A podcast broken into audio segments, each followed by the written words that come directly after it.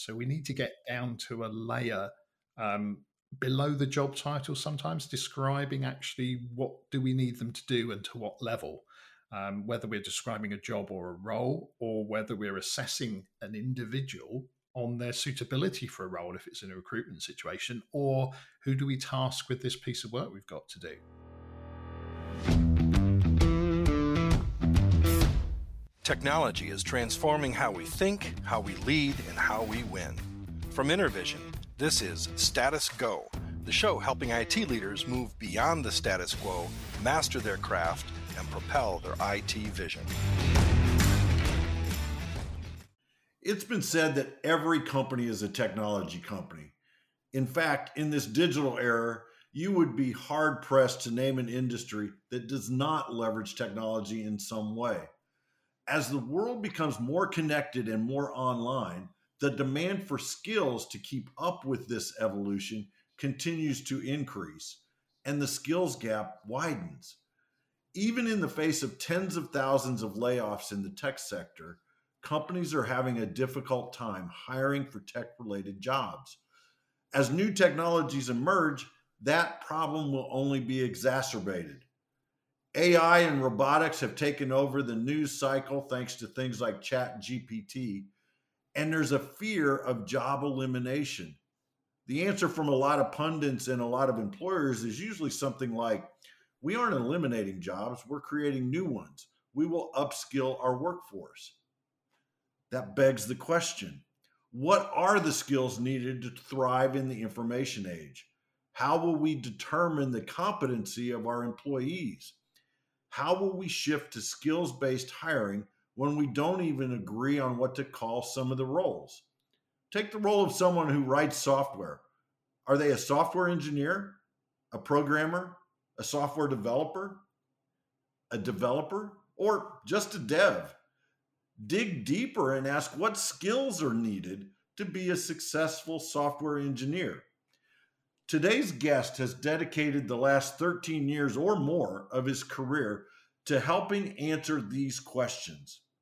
Matthew Burrows is the president of SkillsTX and a member of the SFIA or SOFIA Council. Both organizations are focused on the skills needed in the information age. Welcome to Status Go, Matthew. Thanks very much, Jeff. It's lovely to talk to you. Thanks very much for the introduction. Before we jump into our, our topic for today, wonder if you might share a little bit about your background with our listeners, uh, your career journey. What what brings you to your focus today on skills for the information age? Yeah, good question. Um, it's an interesting route for everybody, isn't it? Everybody's got a slightly different path. I guess my major sort of first introduction to computing of any type technology was really through my love of music. So as a kid, I was you know in choirs and played instruments and played in rock bands and all sorts of things. So uh, a real mix. And actually, I ended up using quite a lot of computers for sequencing and and recording and all of that sort of thing as well. So it was always an interest of mine that the, the technology and how it supports that. Um, and and I guess in the world of work, when I first started work, it was the early days of computers, right? Not many people had some experience. So although my first job wasn't directly a computer related role, it was in building services, um, estimating, that suddenly became very technology dependent. We needed computers. So it's always been a theme that's run alongside everything that I've done. And I went through the sort of project program portfolio management route. I was doing a lot of project management. Um, I was on the authoring team for the PMI portfolio and program management standards at one point oh. as well. I then spent a lot more time focusing on the people and process side of things. So, service management, IT service management. I was at one point the president of the Institute of Service Management um, and on the board of the IT Service Management Forum in the UK and the Ethics Board more recently globally.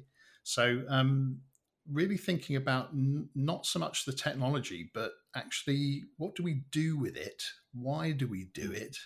And who is it that does that? And, and I guess my sort of last 20 years is very much focused on that skills and competencies section because no matter how clever we are with the technology, we actually are still in the people business.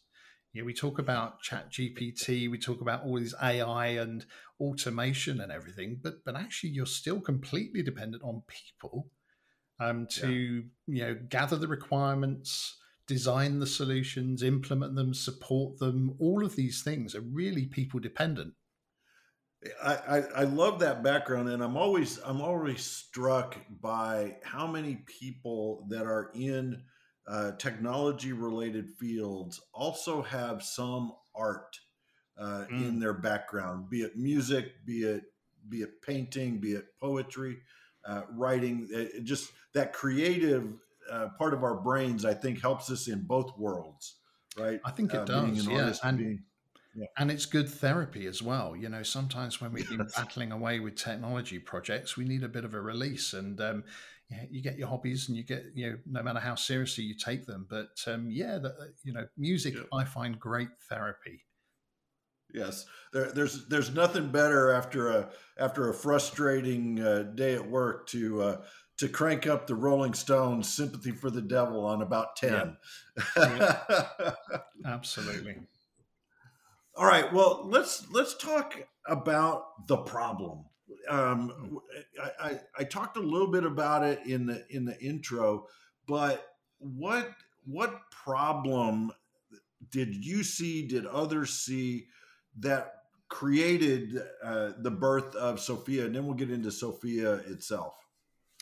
Yeah, I, I think um, the original birth of Sophia really dates back to the sort of 80s and 90s, actually. It wasn't known as Sophia then, but it's, it was a similar journey to some of these service management frameworks as well, like ITIL, for example.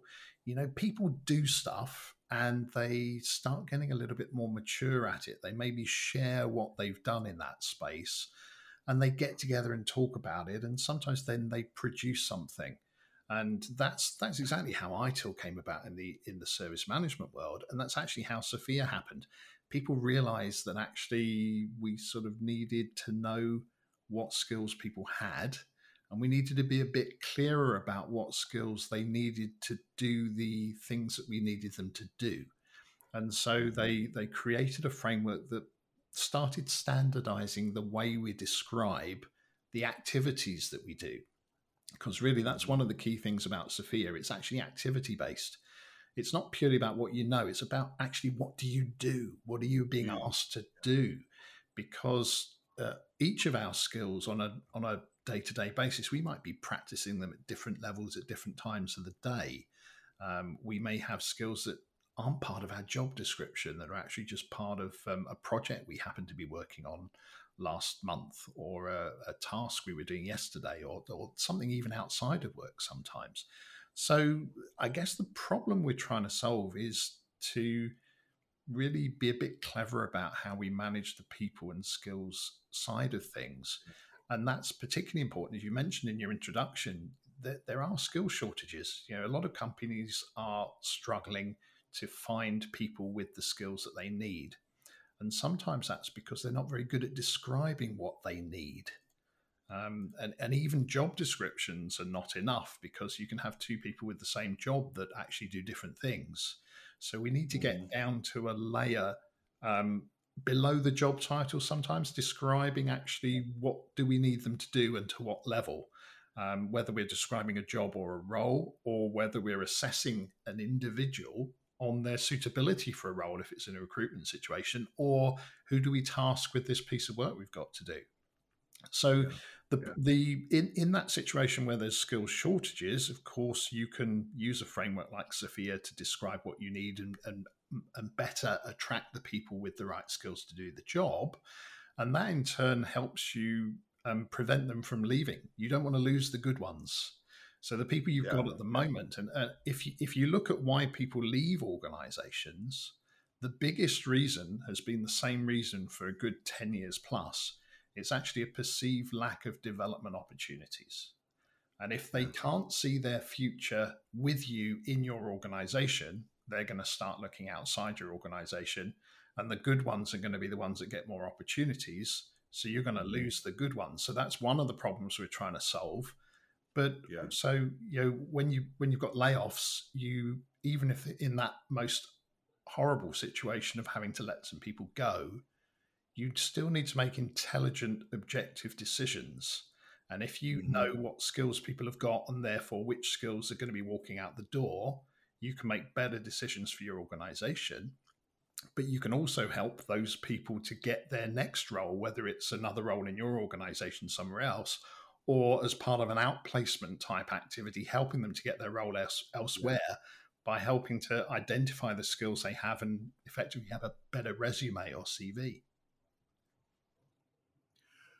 So for for our listeners, um, I, I met Matthew because we were on the same LinkedIn Live event. We were we were both uh, viewers of that uh, LinkedIn Live event, uh, and Matthew made a, a, comment or two in the chat that everybody can see. Uh, in uh, in his description of his role, had SFIA.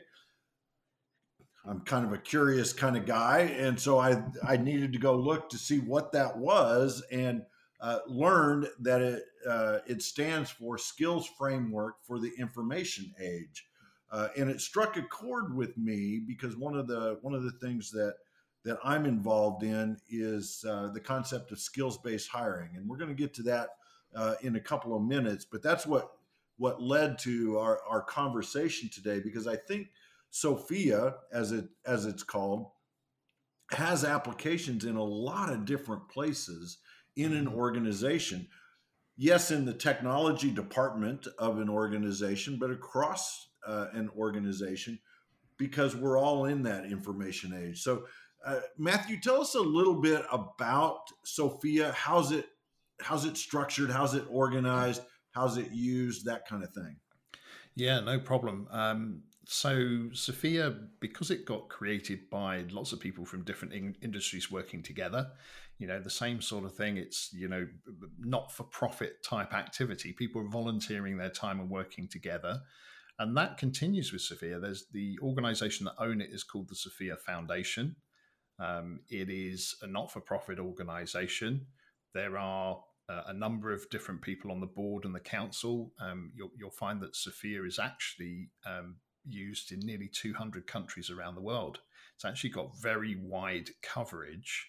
But because of that not for profit nature of the Sophia Foundation, and the fact that actually you can just go to the Sophia Foundation website and download the framework itself, you can view it all online so people can use it without actually paying any money at all. So that means that there's not a big marketing budget there to tell people about Sophia.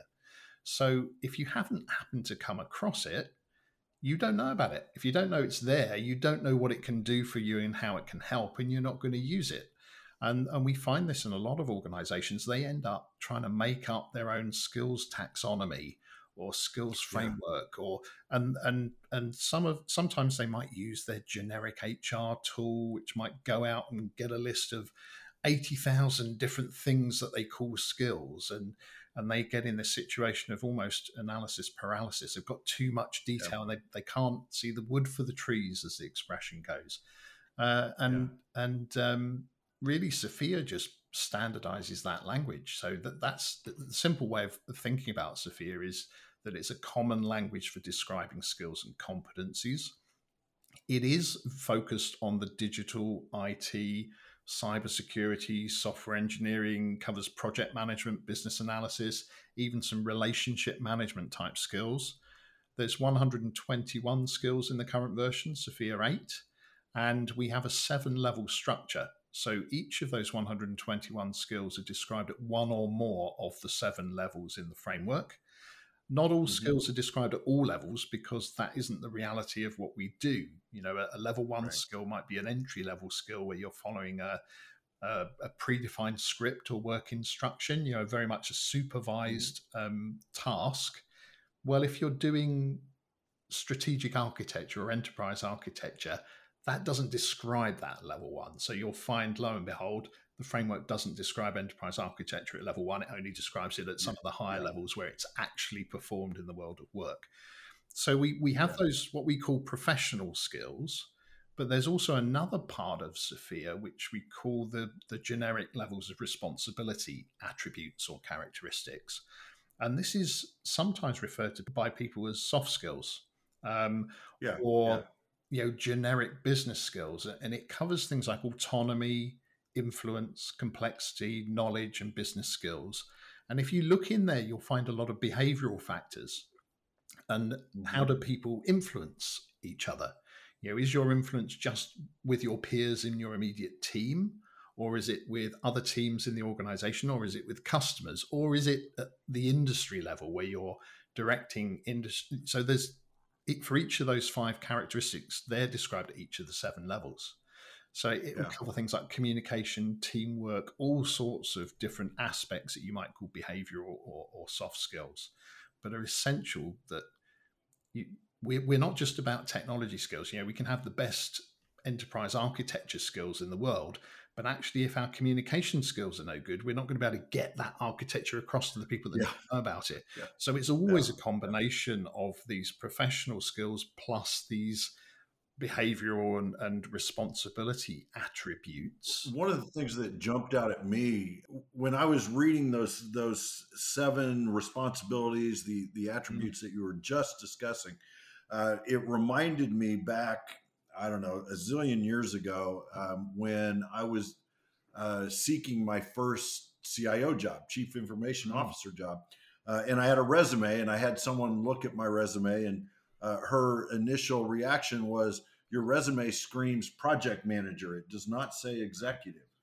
Hmm. But some of those words that are in the, those levels um, uh, initiate, influence, set strategy, inspire, mobilize. You put those words into your resume or your CV, yeah. and all of a sudden you're sounding at that level of responsibility, that's, right? That's the point. You know, the, the whole thing about common language, right? It, let's take another example. You know, you, you want me to meet you somewhere. You're not going to use some description of where you want me to meet you that only makes sense to you. Like, oh, we're going to meet in the cafe that I took my wife to three weeks ago. It's like, I don't know which cafe you Yeah, yeah, where is that? so actually, you're not going to say that to me. You're going to say, actually, here's the city, and you're going to use the accepted name of the city. Uh, the the naming convention for the street, the building name that everybody knows it as. You're going to give me an address, and I'll be able to put that into my satellite navigation system, and because my sat nav system knows where I am now, uh, and I've told it where I want to go next to meet up with you, Jeff, it's going to mm-hmm. give me a number of different routes that I can go depending on my preference. Am I walking and am I going by car? Am I going by train? Whatever it might be. It, and mm-hmm. do you know what? It's exactly the same when we look at our own journeys from our skills and competencies point of view. You know, if you if you can't identify where you are now, every route you plot is going to be wrong. And that's yeah, the reality yeah. of what a lot of organizations do. They they don't bother to find out about their people and what skills they have. So they end up sending them on the wrong training courses. They how many times have you heard someone come back from a training course saying that was a waste of my time? I already knew all of that oh, before. Yeah. Or actually yeah. it was too high a level and I could have done with a more basic course first of all. If you use Sophia you would make that less likely because you'd be saying, you know, yes, you've got project management at level four, you need it at level five. That means you should go on the practitioner course rather than the foundation course. You know, so so you yeah. can use it for very practical things like training and development tasks, but you can also use it for all sorts of other things, coaching, mentoring. You know, if you need some mentoring, find somebody who's already got that skill at the right level uh, for, as yeah. your mentor you know if you if you're going to a conference find a conference event that's actually targeted at helping people develop the skill that's in your target list in yep. your development yes. plan intentionality but all of those yes. things require the first basic which is where are you starting from where are you now yeah. so actually using sophia to assess your current skills and produce a sophia based skill profile is often the starting point for everyone you know express in that common language what skills and competencies I have now. Then, mm-hmm. of course, if you're doing it for your organization, if you get everybody in the IT department or wider than IT, because a lot of the skills we're talking about are outside IT now, you suddenly mm-hmm. can put all those individual skill profiles together and you've got a skill inventory for your organization. Yeah. Yeah. You can then start answering the second question. Once you've answered what skills do we have, the next question is what skills do we need? So it's right, really right. simply simple conceptually, and, and maybe the skills you need might be first of all your jobs and your roles, and you might turn your role profiles and job descriptions into, into Sophia based ones, so they're in the same language. Mm-hmm. But equally, it could be what skills do I need for a sprint starting next Tuesday, or for a project right. starting next month, or for that new service we're planning on launching next next year. Yeah. So talk us through this uh, this assessment process, how how a company starts, and and and I I believe I'm accurate in saying uh, uh, at SkillsTX you you have created a SaaS based tool that goes along with this. So talk us through what does this look like? How does a company start working with Sophia, and how how do how do those assessment work? Well, when I first started using Sophia 20 years ago, there weren't any tools to help you. Um, and to an extent, you could get away with doing some of this stuff in a spreadsheet because actually change wasn't so constant as it is now. Oh, yeah, you, you could yeah. write a job description and you could be fairly certain that that job description would still be the same in five years' time. You, you didn't have such rapid change. That's definitely yeah. not the case these days and hasn't been for a number of years. So actually, if you, it, it's not just about answering that question once. What skills do we have? You, you do need to do that first time, but then you need a really easy mechanism for keeping that skill profile up to date whenever your skills change. So you complete a mm. training course, you want to go and update your skill profile to say, actually, I've now got some knowledge in a different skill at a different level or you complete a project and maybe that's enough to turn your skill your knowledge into a skill a proficient skill and you might want to update your profile. Or you've done something so many times that you've developed a full-blown professional competency you've you've maxed out on the on the potential development of that skill and you want to start focusing on the next skill. So the reality is you can't really do this in an excel spreadsheet anymore. So so actually we ended up creating a tool to help our customers to first of all do that assessment, but then to keep it up to date. And our customers actually said to us, you know, that tool that you used for building our role profiles and doing the assessments of the people, could we carry on using that? Because we see that we need to sort of keep it up to date and, and actually continue using that data in our ongoing decision making. Um, so that's where SkillsTX came out. It really was from that training and that consulting work that we were doing customers. What would help them do it? Um, so yeah, that's what the tool is. It's a SaaS-based platform that you can do everything right from the beginning of the assessment through to manager review and approval, assessor assessment, endorsed assessments, um, build the role profiles and job descriptions and other requirements. Um, keep all of those up to date very easily, and then analyze the data mm-hmm. and use it for better decision making. Whether that decision making is what training do we do, uh, do we need to do some recruitment? Have we got an internal candidate already that is a good match to that vacancy, or do we need to go outside? Um, yeah. What about managing our suppliers and making sure they're providing the right skills at the right levels that we oh, that's interesting. in yeah. all of yeah. those things and more. Um, and the work the work that we do, I'm based in the UK, but but I work internationally, and, and I've got different teams in different geographies, so we do a lot all over the place. Um, but there's a lot of constants, a lot of, um, you know, most organizations, hand on heart, they couldn't say yeah. what skills they really have. They might have a list of technologies, but a technology, guess what? A technology is not a skill. You know, if, if you've got, if you say to me, I've got Oracle skills, well, that doesn't really tell me a lot. It tells me about the technology you use, but you haven't right. told me whether you're a database administrator of Oracle databases, or whether you're a database designer, or if you're a project manager that happens to implement Oracle solutions. Yes. I, I actually need to know which skills you have, and that technology can be mapped to those skills. So we can join up that chaos that people have of a list of technologies by mapping them to Sophia. Yeah. So, how does Sophia uh, take into account call it call it emerging technologies. So mm. so um, we met on a digital transformation discussion, right? So yeah. companies are have this vision for what they want to be uh, in the future, and they're digitally transforming. Um, how does Sophia look into the future for what skills are going to be needed there? Yeah, so the, the first thing to say is we're always reviewing it. We release a new version roughly every three years, a new major version okay. of Sophia.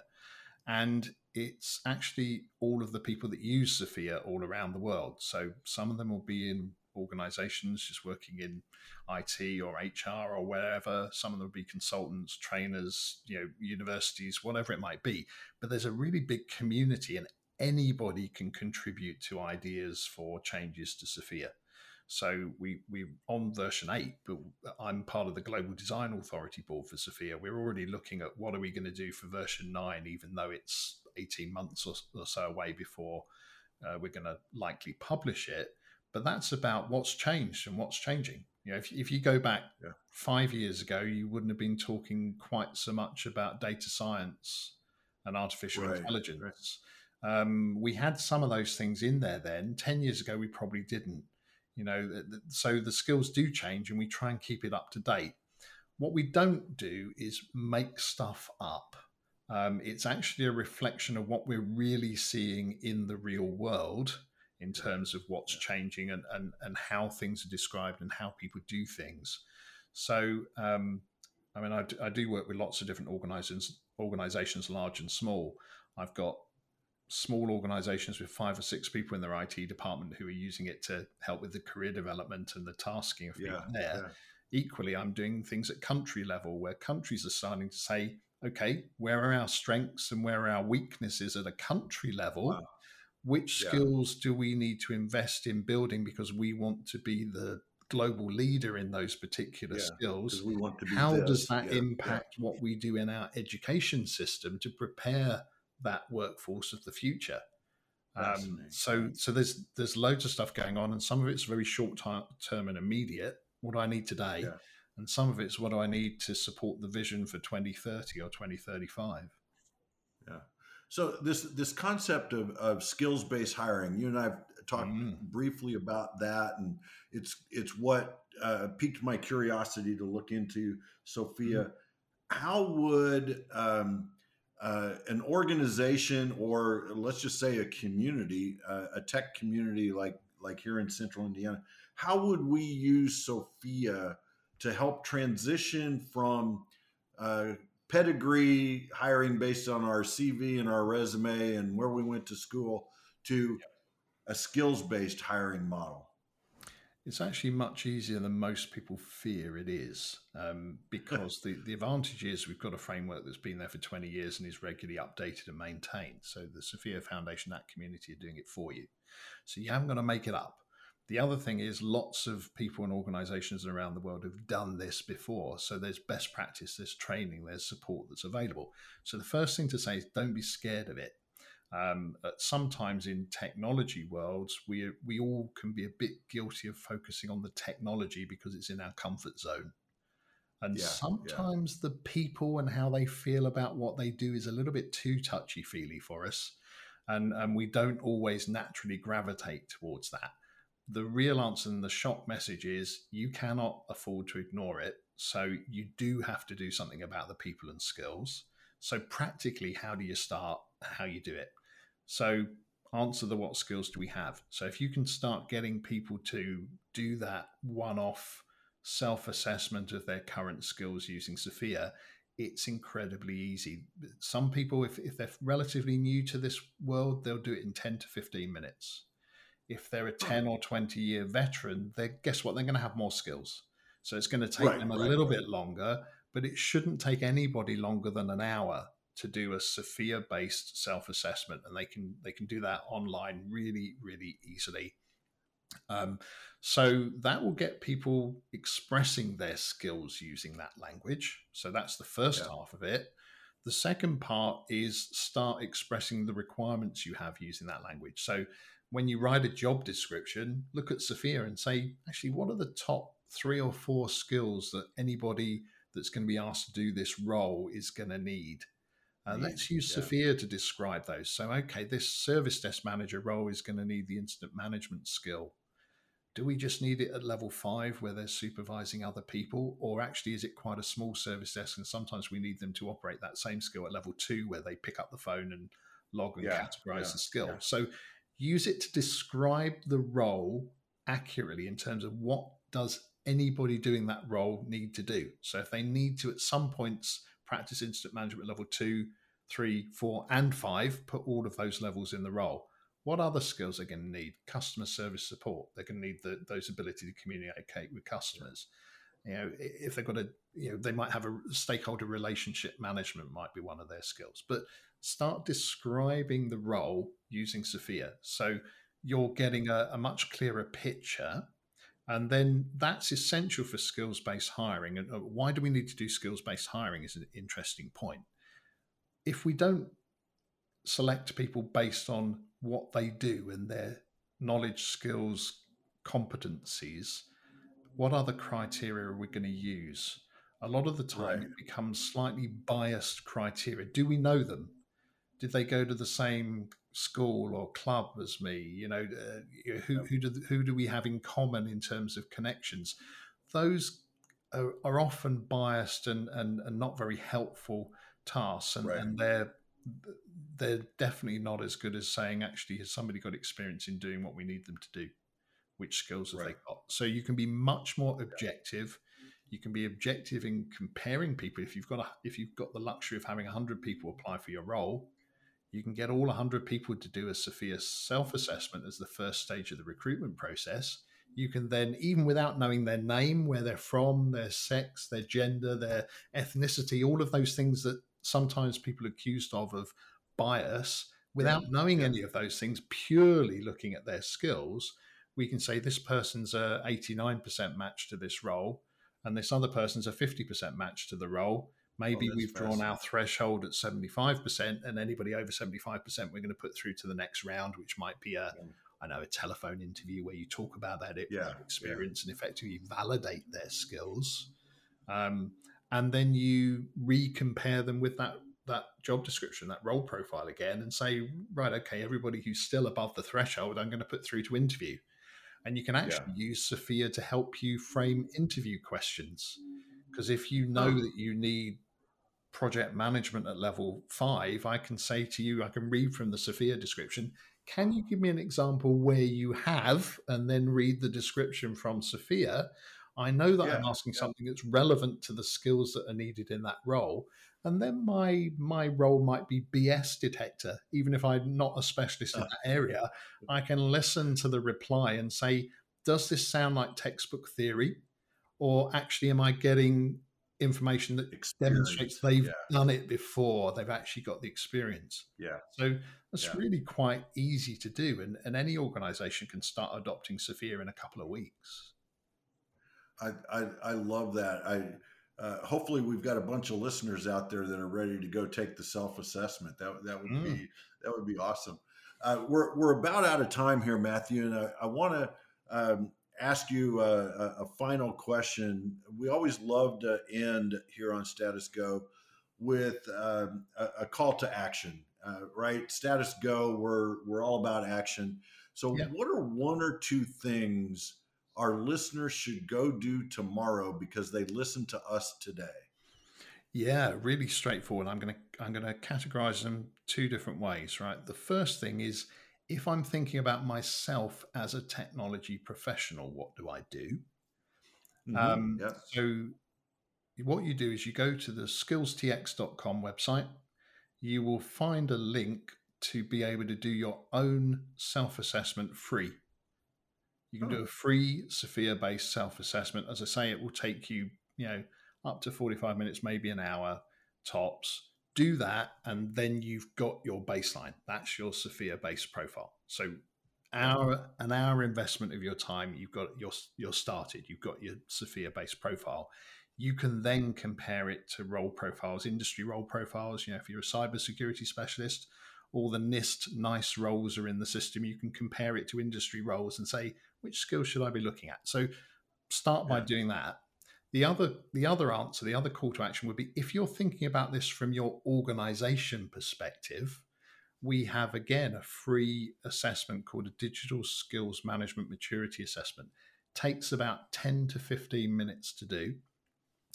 You click on the link, you, you fill in the form, it sends you a link, you answer the questions 10 to 15 minutes later, you finished it will send you a report that says this is where your organization is in terms of being how good mm-hmm. they are at managing skills and competencies. Here are the reasons why you might want to be better. Here are the, the things you should think about. Here are your options. Here's how to go about it. And that report will give you everything you need to have that internal conversation, put together a business case, think about how to do it. And then you can reach out to someone like me or one of my colleagues to say, you know, how do how do we do it? You know, it's, you've got it in the report but if you decide to do it yourself, everything in the report is there to allow, enable you to do it yourself. If you need a bit of help, then come and talk to us and we can help put something together. That, that that's excellent. I I myself I, I am intrigued by it. I'm gonna I'm gonna take the self assessment mm-hmm. uh, myself uh, just to have the experience. And as I mentioned, the nonprofit that I work with here in the in this area uh, I'm going to highly recommend that we start leveraging this as we talk about skills based hiring. Matthew, I, I got to thank you so much, uh, not only for carving out your time uh, today, but uh, for our listeners. Matthew and I just met last Tuesday, so within within ten days, uh, we have uh, we have we have met virtually, had a conversation, and now we've recorded this podcast. So I, I want to thank you for jumping so quickly into this as well. I really appreciate it. No, I, I really appreciate the opportunity to talk to you. It's uh, it's nice to tell people about SFIA that might not have heard about it because actually they can get some good value. So my pleasure. Absolutely lovely to talk to you. To our listeners, if you have a question or want to learn more, uh, you can visit intervision.com to go specifically to uh, status go, you can visit intervision.com slash status dash go. The show notes for this episode will provide links to uh, the SFIA website as well as to the SkillsTX website where you can find those uh, those free assessments that Matthew described. This is Jeff Tunn for Matthew Burrows. Thank you very much for listening. You've been listening to the Status Go podcast. You can subscribe on iTunes or get more information at intervision.com. If you'd like to contribute to the conversation, find InterVision on Facebook, LinkedIn, or Twitter. Thank you for listening. Until next time.